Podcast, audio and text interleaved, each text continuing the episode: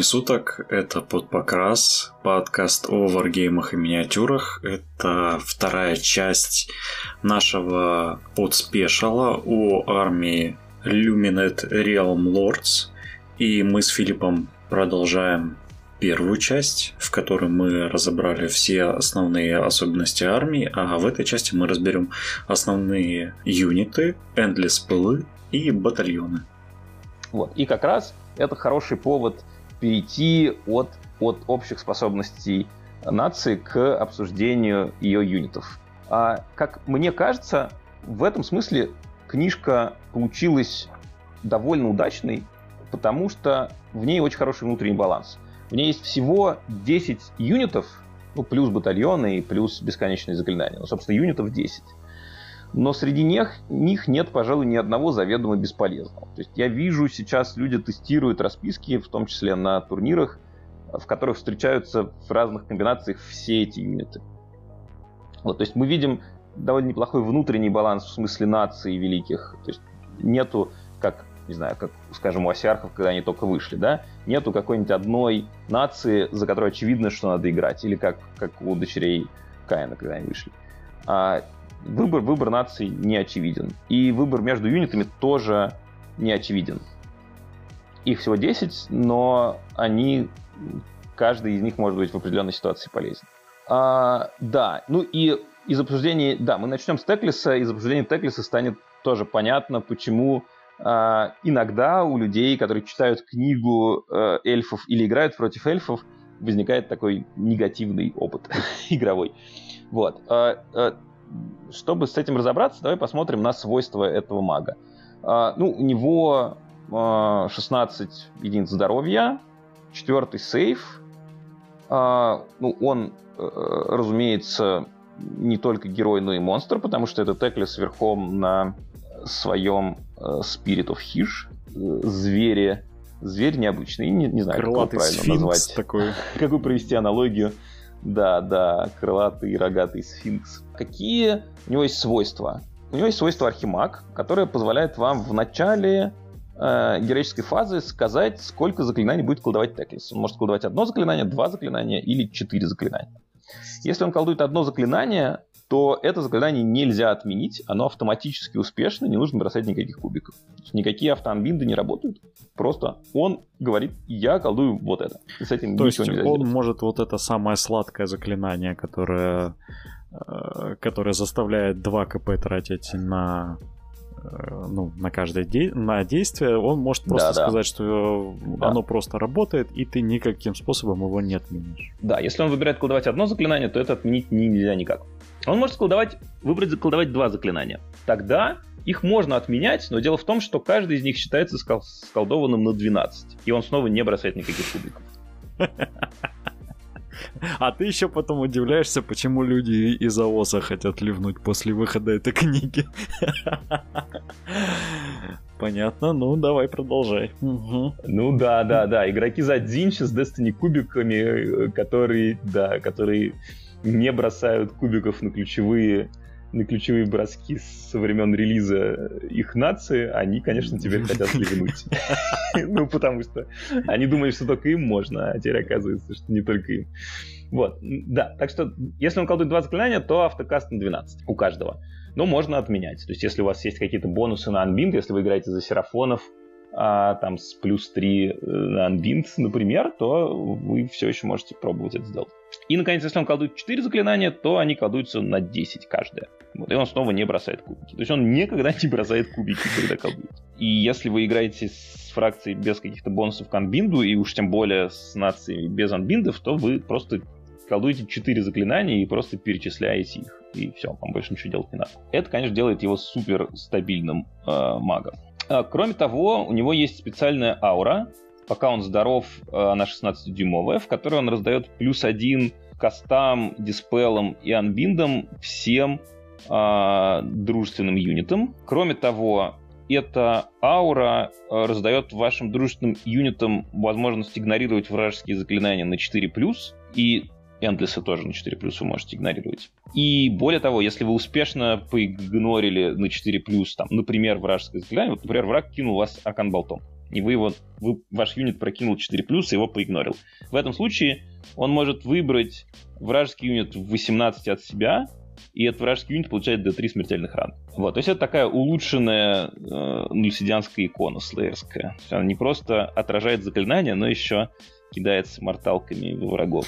Неприятненько. Вот. Ну и кроме того, у Теклиса есть у самого сколько угодно анбиндов, и один из них автоматический, один фаза автоматический. Э, окей, да, и теперь я понял, почему Дзинчи вот, наконец, эм. а, наконец, если говорить про его магию, то в дополнение к 12 заклинаниям из его из школ, двух школ магии, которые мы перечислили, он знает два своих. Первый из них Protection of Teclis, Варда 5+, в 18 дюймах а, от него для всех друзей. Угу. Ну, полностью 18. Вот, но учитывая, что у него большая база, ну, как, да, он ну, большой. как у Архаона, например. Ну, по моему опыту, это практически. То есть вы, вы, вы этой аурой легко покрываете все, все ключевые места на поле боя и все ключевые отряды вашей армии. Вот, то есть, конечно, 5, 18 дюймов от такой базы это очень много. А, и второе его заклинание просто ужасно. Потому что оно раздает морталки всем юнитам 18 от кастера. Uh, ну, это так работает, что вы за каждый вражеский юнит uh, кидаете кубик, на 2 плюс вносите до 3 морталки, на 5 Просто плюс всем юнитам? Всем вражеским юнитам 18, да. Я, да, я тут соглашаюсь с тем, что что это, э, ну, как бы если вы играете спортивную игру за Теклиса, вам приятно иметь такое свойство, но в целом это, конечно, не очень э, позитивный игровой опыт для того, кто играет против такой армии, ну, потому что тут нет никакой интерактивности, понимаете, Теклис может сказать, что он ставит порталы, не бросай кубик, нет никакой случайности, он ставит порталы, вот, один из порталов оказывается где-то в вашей диплойке, и дальше все ваши юниты в 18 дюймах от этого портала, это, скорее всего, просто вся ваша армия. Получает смертельный ран. Это не очень интерактивно. Кроме того, э, ну, да, значит, кроме этой э, магии, он, в общем, может подраться. У него есть одна стрелковая атака 2 плюс 2 плюс минус 3 d6, и он может кое- кое-чего внести в ближнем бою со своим зверем. С учетом того, что он стоит 660 э, очков, то есть это, считайте, треть вашей армии. Э, он не то чтобы великий воин за эти очки, но с другой стороны, в поздней игре, когда на столе осталось мало юнитов, он вполне может полететь и а, там кого-нибудь добить. Вот, с этим он может справиться. В остальном вы, конечно, предпочли бы, чтобы он не оказывался в гуще событий. А, и это, конечно, модель за 660 очков, которая ну вот я тебе прочитал правила, ты можешь увидеть, что правила у нее довольно крутые, но при этом она стоит 660 очков, и это 16 вун в четвертом сейве. Это пример э, истории, которая создает для игроков за эту армию неочевидные выборы. Потому что, с одной стороны, он очень крутой, он очень много делает, и он очень сильно уменьшает случайность. Да? Все способности, которые не требуют от вас кидать кубики, это очень хорошо. Но, но с другой стороны, если вы э, играете против оппонента с хорошей стрельбой, у вас есть неиллюзорные шансы его потерять в первый ход. И да, у вас нету третьего ростера в первый ход. Скажем, однодропные штормкасты, которые сейчас довольно часто встречаются на турнирах, надежно довольно-таки убивают его на первый ход э, своими лонгстрайками. И с этим практически ничего нельзя сделать на многих миссиях. Ладно, я, я без комментариев оставляю. Давай. Они, в принципе, этот дроп, он, знаешь, довольно много чего неприятного делает. В этом и суть. Ну да, ну о том и речь. То есть решение брать или не брать Теклис, это, в общем, непростое решение. То есть во многих, во многих ситуациях он выиграет эльфам игру. Но в некоторых ситуациях э, он просто быстро умрет, и дальше надо играть армией на 1300 очков оставшуюся игру. Да, следующий именной персонаж, The Light of Alterion — это вот те самые пустые доспехи, mm-hmm. да, вот этот дух а, Эльтериона. И это просто невероятно крутая модель, да, на мой она вкус. одна из самых э, таких выделяющихся. Вот. Э, если, если бы мне надо было охарактеризовать этого персонажа одним предложением, я бы сказал, что это мини-готрик. Потому что э, он стоит, конечно, дешевле готрика, вам нужно заплатить за него 220 очков, и он, конечно, в этом смысле менее живучий, чем Готрек, как мы видим, и меньше вносит урона, чем Готрек. Но в целом у него и идея, идея очень похожая. Это маленький, а, но очень эффективный в бою персонаж. М- маленький боевой персонаж. У него есть ряд приятных способностей, которые позволяют ему лучше сражаться. Во-первых, э, у него есть... Э, да, во-первых, у него есть довольно приятная э, дистанционная атака. И это не стрелковое оружие, а именно обилка, поэтому он может применять ее после бега. Но она применяется в шутинг-фазу. Он просто пикает юнит 18 от себя, кидает кубик, на 2 плюс вносит до 3 смертельных ран, и на 5 плюс вносит до 6 смертельных ран. Вот, значит, ну и кроме того, у него есть два довольно приятных клинка, которыми он может внести довольно много урона в ближнем бою, и он попадает ими на 2+, и важно понимать, что у него есть способность, которая не позволяет его дебафать на попадание. То есть он всегда попадает на 2+, что бы вы с ним ни сделали. Ну и может, да, кое-чего внести в ближнем бою. Это персонаж, а, у которого 7 вунд, третий сейф, и поскольку это дух, это эфирный сейф. Немодифицируемый? Да, да, у него немодифицируемый третий сейф. Он лучше, чем Олендер. Это обидно, потому что та тоже семивундовая, и то, но у нее четвертый сейф. Ну, он еще вносит, э, э, да, ополовинивает э, с округлением вверх урон, который ему вносит оружие дальнего и ближнего боя. То есть он не как Готрок, который говорит, что урон равен единице, но он э, э, ополовинивает входящий урон. Вот, ну, ну, тут что, какая проблема? Тут, пожалуй, в смысле выживаемости у него нет варды, в отличие от того же Готрика, и поэтому, если у оппонента есть источник смертельных ран, то, конечно, эти 7 вунд кончатся довольно быстро. Но если у оппонента нет источника смертельных ран, то, да, этот парень э, может, может создать некоторые проблемы. Интересный факт про Ильтариона, что Э, э, не очень понятно, зачем ему кварц. Потому что кварц позволяет вам дать плюс один ту хит, но Ильтрион и так всегда попадает на 2 плюс. Кварц позволяет дать плюс один к сейву, но Ильтрион эфирный.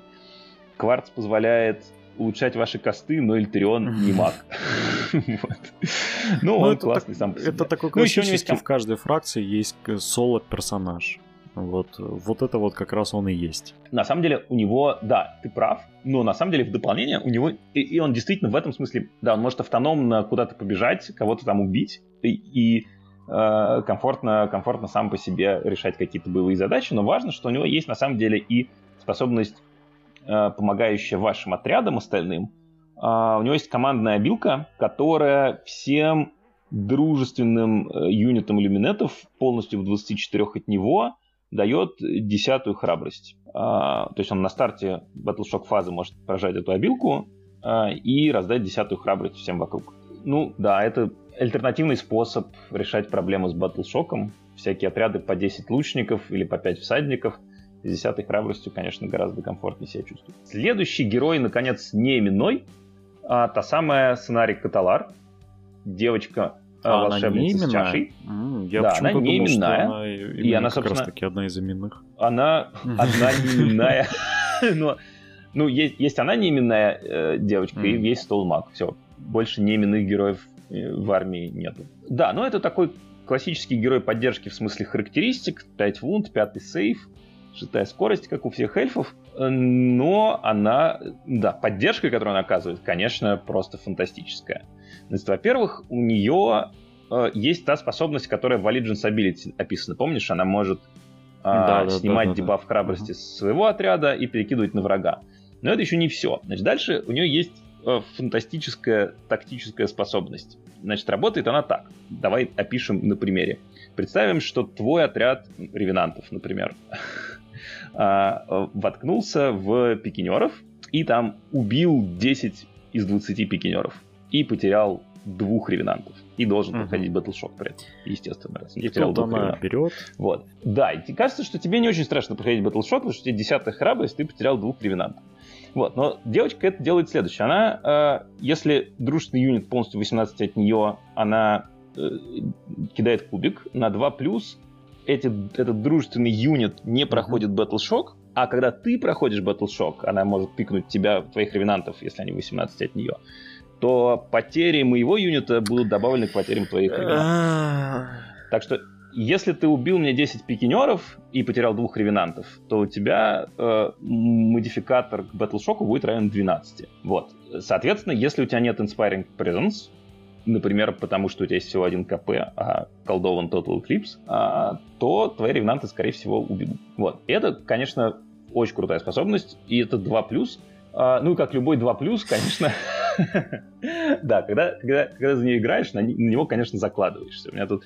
Я, я играл за люминетов, я отыграл за люминетов один турнир, вот на 36 игроков я там занял третье место, и в финальной игре не смог, да? Да, она в решающий, в решающий момент кинула единичку. Да, это породило довольно много дальше трудностей для меня. Вот. Но, но в целом, конечно, это очень злая способность.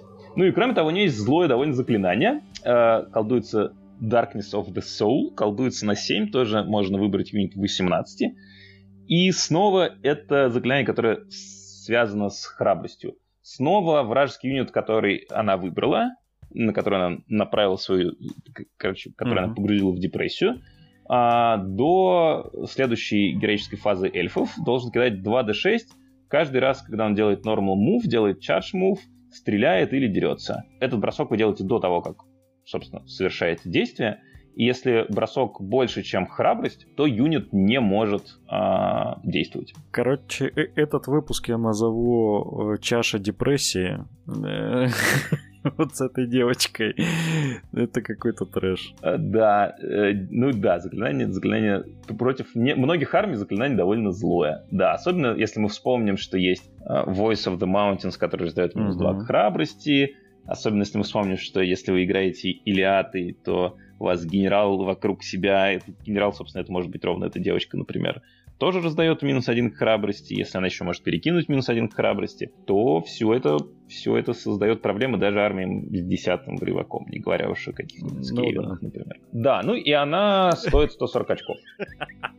Ну, нет, 140 очков довольно много для героя в пяти в типа, У меня маг стоит 120 очков.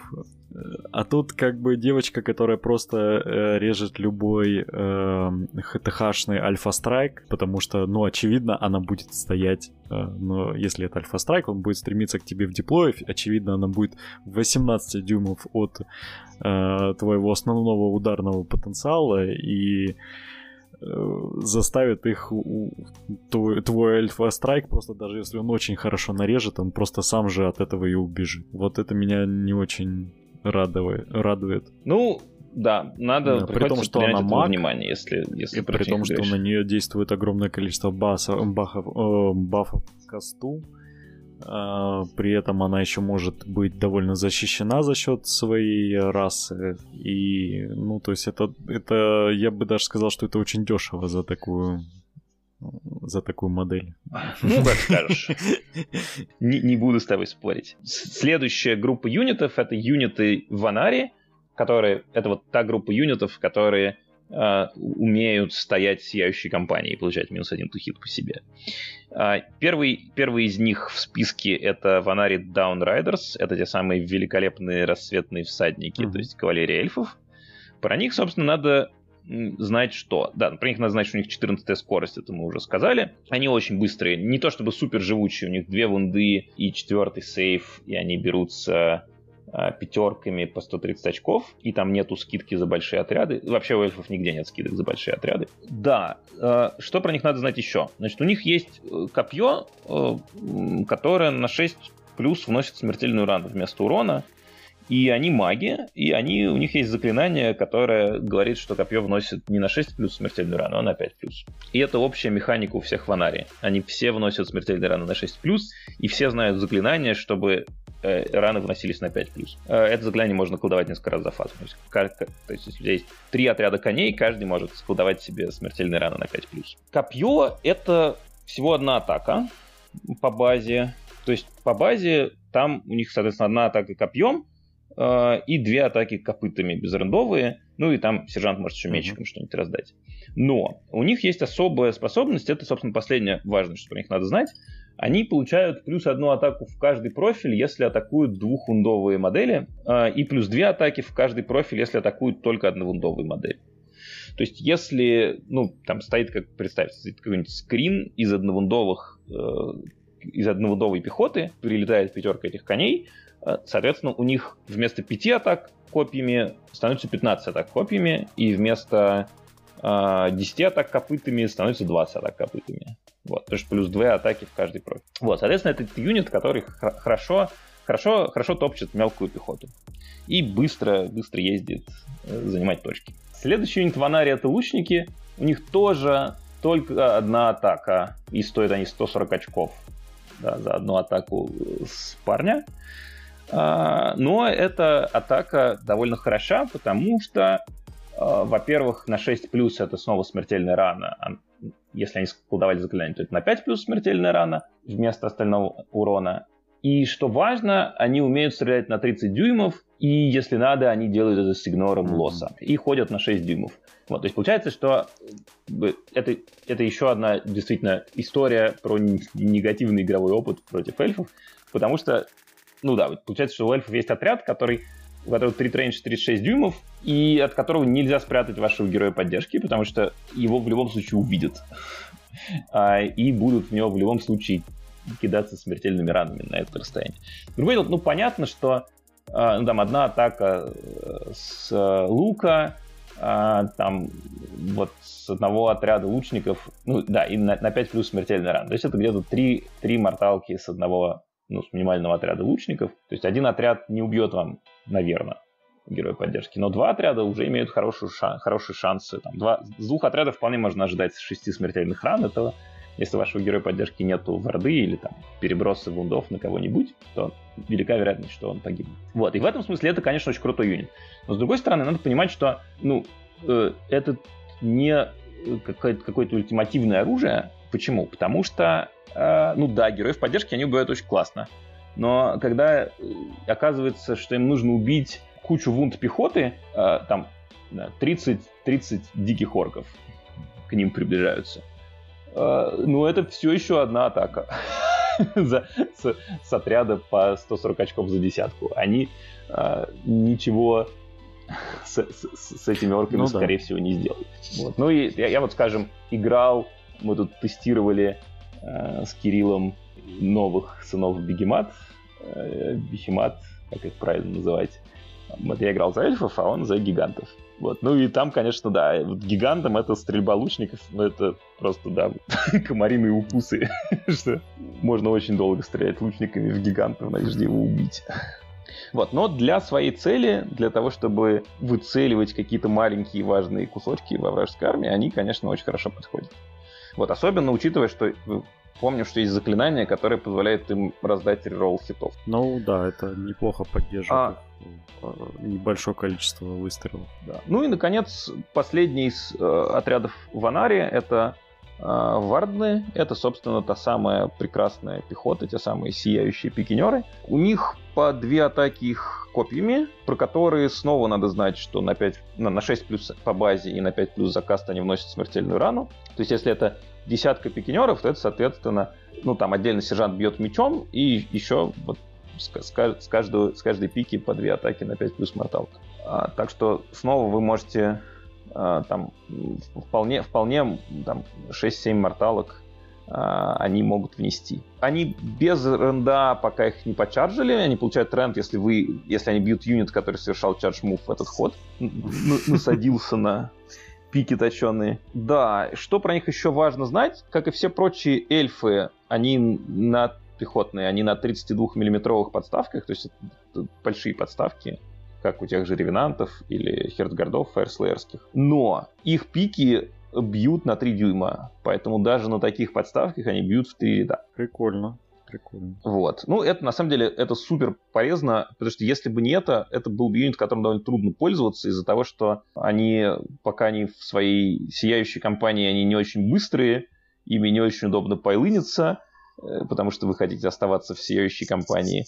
Поэтому они бы, скорее всего, вносили бы довольно мало, если бы у них были не, был не такой большой range. Но, да, с таким range ом они кое-чего могут сделать. Ну, собственно, нам осталось не так уж и много, нам осталось 4 юнита, и это как раз юниты, которые относятся к аларитской части, горной. Тут есть э, тот самый Stone Mag, которого я много раз упоминал. Что он может делать? Ну, он маг, может колдовать. А, он может сколдовать Gravity Redirection. Он может, в общем, что-то делать с гравитацией.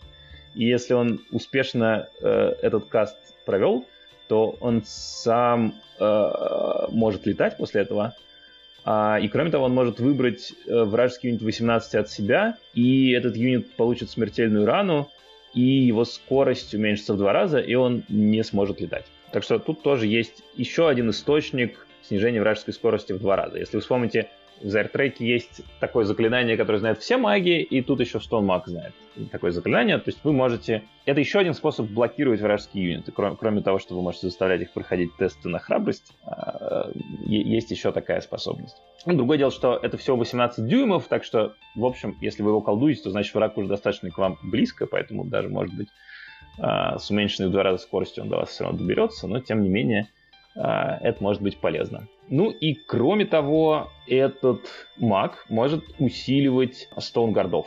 На старте комбат-фазы э, сказать, что он э, принимает свою э, Stone Mage Stance, как это, стойку Stone Мага. Uh-huh. Да. Если он так сделает, то он и дружественные Stone, юниты городов полностью в 12 от него не могут делать пайлын вообще, но зато их рент улучшается на единицу. Получается, что стоунгарды, если вы их ходите в метрике со стоунмагом, это такой действительно практически кусок камня. Они стоят, не пайлынятся, а их невозможно прогнать, потому что они игнорируют второй рент. Вот. А они, а они да, сами не пайлынятся, никуда не ходят, но, но фигарит с дополнительным рендом. Да. А, наверняка, если вы играете стоунгардами, вы хотите Stone Mother. Потому что, ну, вообще, у вот этой горной части очень сильная синергия между вот четырьмя типами юнитов, которые к ней относятся, довольно сильная синергия. Собственно, сами Stone Гарды, то они могут? Ну, они могут медленно ходить. У них, в отличие от всех прочих э, эльфов, всего-то четвертая скорость. Так что в этом смысле они больше похожи на дворфов. Ну да. А, они не маги, в отличие от Ванари. Наконец, они не колдуют. Они э, могут выбрать один из двух типов вооружения. Э, взять либо э, Stone Mallet, либо Diamond Peak Hammer. Эти типы вооружения, на первый взгляд, очень похожи. Если посмотреть на их профиль без обилок, то это по две атаки 3 плюс 3 плюс минус 1 1 но если посчитать способности, то окажется, что между ними есть важное отличие. Если вы используете Stone Mallet, то на немодифицированную шестерку to hit вы получаете плюс один к урону для успешных атак. Ну, то есть вам еще надо провундить, но если вы провундите, то у вас будет второй урон вместо первого. А для Diamond Peak Hammer, если вы снова выкинули э, немодифицированную шестерку to hit, то вы вносите смертельную рану вместо, вместо продолжения последовательности атакующей. Вот, то есть либо, либо два дамага, ну тогда надо еще пробундить, либо один урон, но как смертельный ран. Естественно, что, в общем, в этом смысле тут есть над чем подумать в плане выбора, но надо помнить, что вы будете наверняка держать рядом с ними стол мага, поэтому наверняка будете бить со вторым рендом. Вот, поэтому вероятность того, что это ваша атака с с дополнительным уроном пройдет, в общем, довольно высокая. Она, конечно, не такая высокая, как со смертельной раной, но все равно довольно высокая. Вот, так что это такой крепкий, но медленный юнит. В этом смысле они, конечно, очень-очень похожи на моих любимых Эргард Берсеркерс. И поэтому я вряд ли буду собирать армию на этих ребят, потому что у меня такие уже есть. Но, но в целом многим нравится, да. А, ну и, наконец, на десерт боевые коровы. Вот. Боевых коров есть два, два вида. То есть вот из этой коробки можно собрать либо неименную, либо именную. Значит, про неименную надо помнить, что она не герой. Именная корова — это герой, а неименная — это не герой, а просто монстр. Вот, поэтому боевых героев неименных в армии нету. Вот, все боевые герои, они именные, так что никаких артефактов и раздать не получится. Вот, что надо знать про неименную корову? Ну, что что вы ожидаете от такого персонажа? Что она прочная и больно бьет. Ну, это правда. Вот, она ходит на 6 дюймов, у него 12 вунд, третий сейф, помним, что по метрике это третий сейф с игнором. Первого ренда. Угу. Ренда, э, ну, по метрике ну, да, даже да. второго, да. В любой другой армии первого, да. Она может вносить довольно много урона. Она может, пока здорова, у нее есть одна атака на дистанционная на 30 дюймов, 3 плюс 2 плюс минус 2 d6. А, ну и э, у нее есть кое-какие атаки в ближнем бою, например, на 3 с рейнджом 3-4 атаки, их количество можно увеличивать. 3 э, плюс, 2 плюс, минус 2 с пятым уроном второй со стабильным 4 атаки уроном? со вторым рендом пятым уроном, да. Ну, пока mm. она здоровая, это пятый. А потом он уменьшается, он становится 4, 3, 2, 1. Так что да, урон, кажется, уменьшается. Надо помнить, что у нее одна из ее способностей — это симбиоз со Стоун Магом. Если она в 12 от Стоун Мага, она атакует полным профилем, будто mm. она полностью здоровая. Вот, поэтому она, ну, она почти всегда будет Здоровая, ходить да. и атаковать полным профилем. Да, если она не совершала charge move, то она получает плюс одну атаку э, во все свои профили ближнего боя. Так что она, в общем, любит, чтобы к ней приходили, а чтобы не она за кем-то гонялась. Э, и у нее есть прекрасная э, э, обилка, которая мне очень нравится своей, э, как это, э, своей нарративной составляющей. Она работает так, что в конце героической фазы она может корова может выбрать э, героя дружественного в трех дюймах от себя. Если этот герой на старте следующей героической фазы в трех дюймах от нее, то он может э, в этот ход использовать командную способность бесплатно. То есть корова дает мудрый совет Стоунмагу, и этот мудрый совет позволяет Стоунмагу использовать командную обилку бесплатно. Но поскольку его дает корова, то это совет, который надо обдумать. Его надо обдумывать целый ход. И только на следующий ход, если герой все еще рядом с этой коровой, видимо, до него дойдет эта мудрость, и он сможет, сможет сэкономить командную обилку.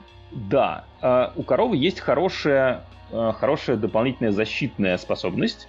На старте э, шутинг-фазы или комбат-фазы вы можете выбрать один вражеский юнит ну, пока корова здоровая в 12 от нее, и раздать ему минус один тухит. То есть это как работает? То есть представьте, у вас стоит а, ряд пикинеров а, в сияющей компании, то есть по нему минус один тухит, а за ним стоит корова. Ну или рядом с ним, она, в общем-то, не боится, чтобы ее тоже чаржили. Если враг пришел в 12 дюймов, наверное, mm-hmm. пришел в 12 дюймов, если он хочет сражаться, а корова дает ему еще минус один тухит, он, получается, будет бить пикинеров с минус два тухит. Это не требует никаких кубиков. Так что в, в этом смысле корова, конечно, это очень хороший дополнительный защитный кусочек в вашей армии. Вот. Ну и кроме того, хотя она э, не герой, у нее есть командная способность.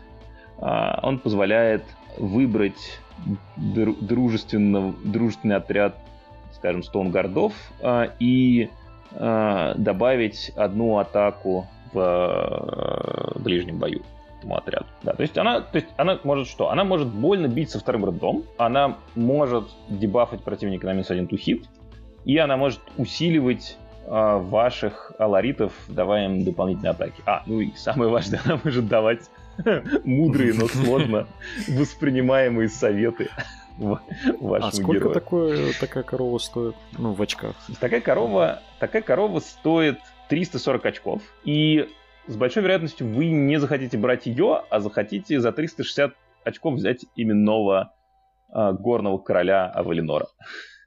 Потому что он на 20 очков дороже всего, и, но при этом у него есть много приятных преимуществ. Хотя, как ни странно, есть и недостатки по сравнению с именной коровой. Значит, в чем преимущество Авалинора? Ну, во-первых, у него 14 вунт вместо 12, по-прежнему в третьем сейве. Вот, то есть он еще более живучий. Во-вторых, он герой. И если, скажем, в вашей армии нет Теклиса, то вы наверняка хотите, чтобы в вашей армии был какой-то живучий герой. Ну, потому что есть миссии, например, где нужны герои. И Авалинор в этом смысле прекрасный выбор. Его довольно сложно убить с его-то игнором ренда и 14 вундами. Вот, он тоже может пострелять на 30 дюймов. Он тоже может довольно больно бить в ближнем бою. Интересно, правда, что у него не второй рент, а первый. Вот это, пожалуй, такой единственный существенный его недостаток по сравнению с неименным бойцом. А атак у него больше или столько же? Его молотками атак 6 вместо 4, и он тоже получает атаку, если он не чаржил дополнительно. так что у него их наверняка будет 7. Ну, то есть это может баланс между тем, что он просто больше бьет. Ну, да, понятно, что там, зависит от того, с кем вы сражаетесь. Иногда вам хватит первого ранда, но если вы не сражаетесь с другой коровой. Да, он тоже умеет давать мудрый совет, даже в 6 дюймах, а не в трех что удобней. Громче кричит. Он тоже умеет раздавать минус один тухит. Интересно, что он раздает это по-другому. Он не пикает конкретный юнит, а он просто по модельно в 12 дюймах всем врагам раздает минус один тухит. Я бы даже сказал, что это гораздо сильнее. Во многих ситуациях это сильнее, да. Ну, я могу... Ну, ну, ну да. Я могу представить разве что ситуацию, когда лучше пикать юнит within 12, когда речь идет о стрельбе, да, если там какой-то большой вражеский стрелковый отряд, у него какая-нибудь одна моделька в 12 mm-hmm. дюймов затесалась. Вот, конечно, можно пикнуть ее и задебафать целиком. Но в ближнем бою, конечно, приятнее раздать, раздать всем вокруг в большинстве случаев. А, да, у него есть командная билка, он тоже умеет э, добавлять а, атаки в ближнем бою дружным стовым гардам, причем он добавляет э, не одному отряду, а на D3 отрядов это действует. Так что, да, то есть за 20 очков вы получаете более крепкого героя, э, да, более крепкого героя, который бафает D3 отрядов вместо одного и дебафает всех вокруг себя, а не один. Вот. В общем, если вы не собираете лист, в котором много коров, то, наверное, вы захотите взять Валинора. Вот. Но другое дело, что э, неименных э, э, Spirit of the Mountain я тоже в листах встречаю. Но это бывают расписки, где просто больше одной коровы, или, например, потому что по каким-то причинам ну, вот, не удается найти 20 очков, учитывая, что, в общем, юниты дорогие, скидок за орды нету, такая ситуация тоже вполне возможна. Угу. У эльфов нет своего террейна, но есть свои бесконечные заклинания. А давай про них тоже поговорим. А первый из них это Hishin Twin Stones. Это заклинание, а, такая батарейка, которая улучшает вашу способность колдовать. Это Predator Endless Spell, который работает так, что каждый раз, когда в 12 дюймах от него а, кто-то успешно что-то сколдовал, неважно, друг или враг, вы делаете следующее. Вы, когда эту э, штуку сколдовали, вы ставите рядом с ней кубик на единичку. Каждый раз, когда кто-то успешно рядом с ней что-то э, наколдовал, вы поворачиваете этот кубик на одно деление. То есть один успешный каст, вы кубик поворачиваете uh-huh. на двойку, два успешных каста на тройку и так далее. Вот. И в каждый, э, каждый момент ваш э, эльф может сказать, что он использует энергию этого э, Твинстоуна, чтобы что-то наколдовать. И в этом случае он получает бонус к касту, равный вот этому кубику, и кубик откручивается обратно на единичку. Ну, как только успешный каст состоялся, он обратно ну, он понятно, начинает типа... снова вертеться наверх, и вы его можете так перезаряжать несколько раз за фазу. Учитывая, что у вас может быть там 6 магов в армии, то это может быть может быть очень, очень удобно. Вот. Причем, что еще важно подчеркнуть, что если у вас вдруг есть теклис, то Э, ну, сам Теклис этого бонуса не получает, потому что он там колдует на своей немодифицируемой 10 или 12. Но он вполне успешно может заряжать эту штуку вот, для других магов. Вот, это заклинание, которое кажется супер полезным, тем больше оно стоит 30 очков всего, но позволяет вам получать очень много бонусов к Ну косу. да, это очень приятно. Вот. У него, конечно, есть неожиданный недостаток, что он э, предаторе, то есть он двигается между фазами. И, и если э, вы выиграли роллов, например, то вы и взяли себе ход, вы можете быть, конечно, рады, что вы получили ход, но двигать его будет ваш оппонент. вот. Эта штука может куда-нибудь не туда улететь. Других проблем у нее нет. Кажется, что это самое полезное из бесконечных заклинаний. Но у них есть еще, еще два. Значит, есть еще так называемый санктум, бесконечное заклинание, которое состоит из трех кусочков, которые образуют, если их составить вместе, что-то такое типа кружочка.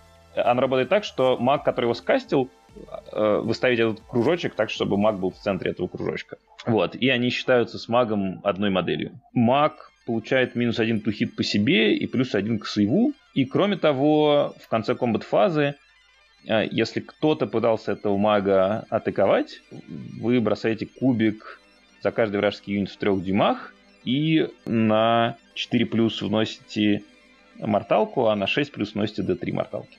Вот, то есть это штука, которая позволяет сделать две полезных вещи. Она позволяет сделать вашего мага более крепким, да, потому что, ну, минус один тухит, плюс один к сейву. Если вы потом подойдете к этой, к этой штуке каким-нибудь вашим отрядом, то вы получите минус один тухит за лукаут, соответственно, у вас будет, по-моему, минус два тухит, это приятно. Ну и кроме того, раз, поскольку эта штука считается с вами одной моделью, то это увеличивает всякие ауры. А я не пробовал, но на бумаге выглядит возможным решением для добавления живучести каким-нибудь вашим бойцам и магическим, и стоит тоже 30 очков. Вот. И есть Rune of Petrification, это самый дорогой Endless, 70 очков он стоит, и он как раз единственный такой именно атакующий.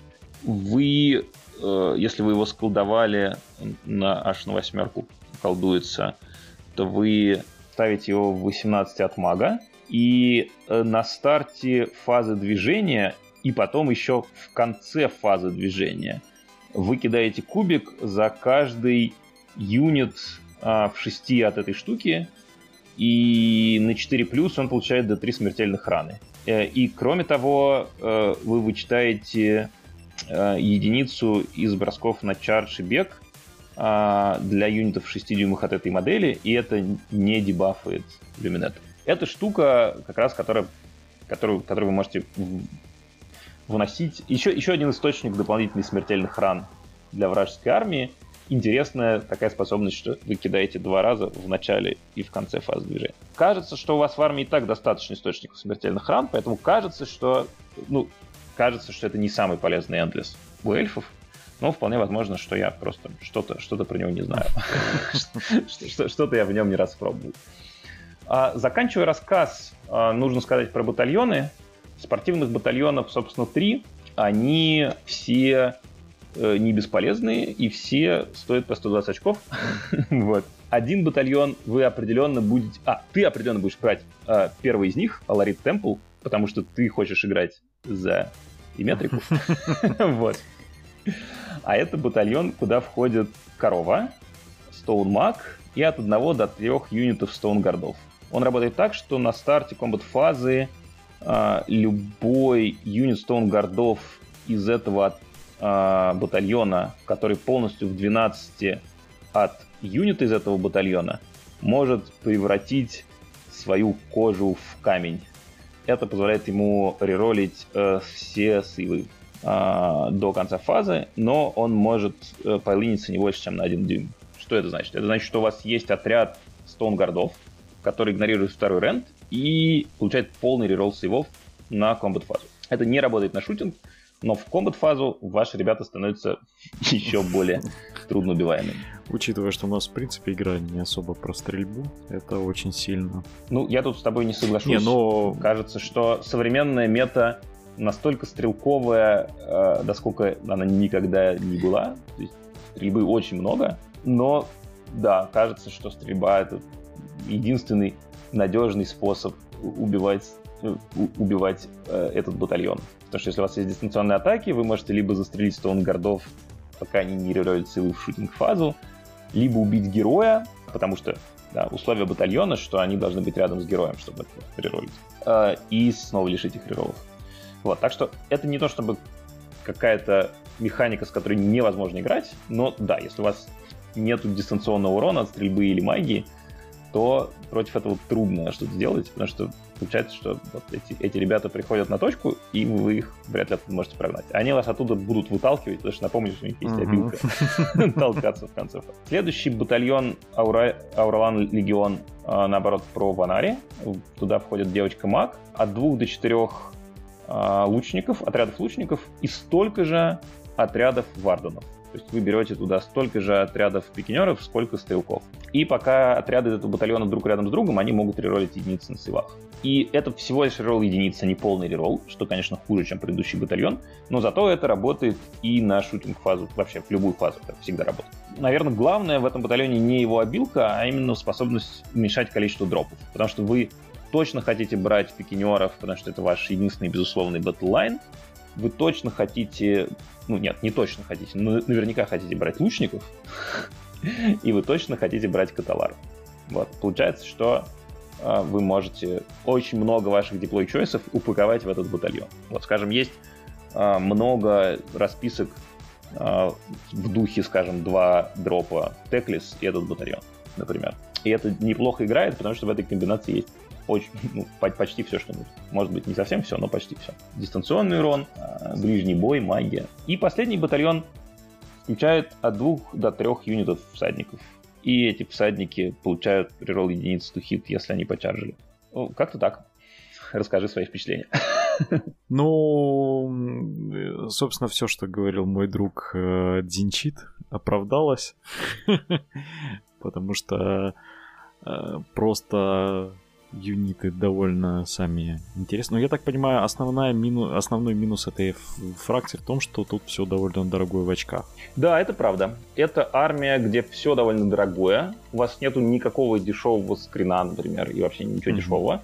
У вас самый дешевый юнит это э, пикинеры, которые стоят 120 очков за десятку, у которых нет скидки. И вы даже в союзнике никакой дешевый скрин не можете взять, потому что единственный союзник, которого вы можете брать, это Идонет. Вы даже Штурмкастов не можете брать в союз. Да, пока ты основные остальные Да, ну в, осталь... в остальном э, понятно, что это однозначно магическая армия. То есть это магия, это армия, которая, которой можно и нужно делать упор на магию, потому что здесь она довольно разнообразная и сильная, и у тебя есть много механик для того, чтобы успешно заложиться на это это армия, у которой есть способы защиты от, э, от какого-нибудь дропа на первый ход ХТХшного.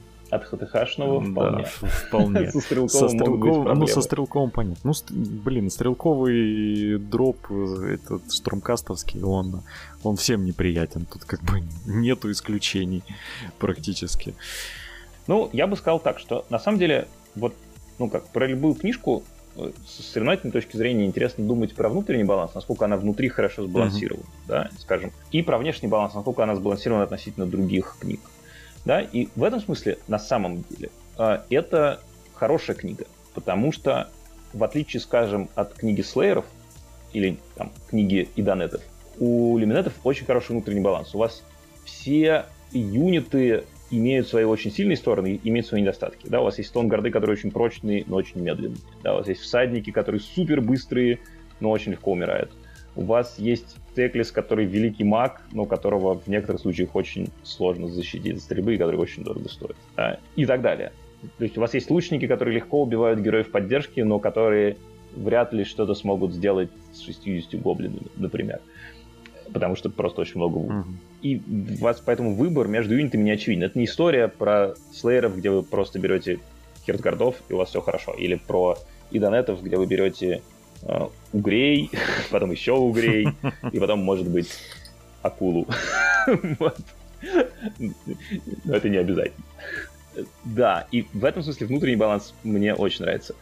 Что касается внешнего баланса, то тут я абсолютно понимаю ну, я играл не только за них, я успел поиграть и против них, да, я понимаю, что в некоторых случаях, особенно если это какая-то не очень спортивная игра, такая армия может порождать негативный опыт. Ну, просто потому что есть неинтерактивные механики. То есть э, просто вас там безальтернативно лишают возможности э, там, что-либо двигать, да, или, или вам безальтернативно выносят ну, мешают, у них смертельные очень, раны во всю да, армию. очень много механик да, помешать и... тебе играть э, привычно. И это, конечно, может раздражать, да. Но, с другой стороны, опять же, по моему опыту, против этой армии вполне можно играть. И у нее, у каждого листа, который, иллюминатов, который вы можете собрать, есть свои слабые стороны. И поэтому вполне вполне можно их обыгрывать. Поэтому, в частности, если мы посмотрим на турниры в тейблтоп-симуляторе, которые, ну, в условиях локдауна, э, в, в, там, например, в Англии, а, там, очень много игроков переместилось в тейблтоп-симулятор, и поэтому там довольно представительные турниры, можно, в общем, что-то понимать про состояние, про сравнительную силу армии из них, и, что важно, там люминатами играют уже давно, потому что там не надо ничего собирать, красить. Ну да, можно перепробовать все. Да, да. И мы не видим ситуации, что там эта армия все там выигрывает, как было, не знаю, когда вышли э, пожиратели плоти, или когда только вышли э, новые дзинчиты, ну, там еще мы можем привести примеров, да. Да, это сильная армия, но это не армия, которая просто за вас выигрывает вам игру. Вот, это армия, против которой можно играть и против которой можно довольно интересно играть. Поэтому А, мне кажется, что не надо уходить из Аоса, надо дать ему шанс. Хорошо, верю, верю тебе на слово. Вот. А пока я только волнуюсь, чтобы в Краснодаре не появился игрок за люминетов, и все будет хорошо. У нас будет мягкая ламповая мета. А, ну, даже не знаю, можно ли назвать современную мету без люминетов мягкой ламповой, но... Но мне нравится ее состояние, потому что есть много сильных армий. Есть, есть интересные задачи, которые можно решить. Да, ну и как, как ты уже упоминал, и как многие игроки за ВОЗ говорят, что э, появление новой фракции это отличный способ пересмотреть свою фракцию, потому что внезапно кажется, что у тебя начнут играть э, те юниты, которые до этого не особо-то ты находил им применение. Да, все так. Вот. Поэтому э, Поэтому нашим слушателям я советую не впадать в депрессию от всего услышанного. Вот.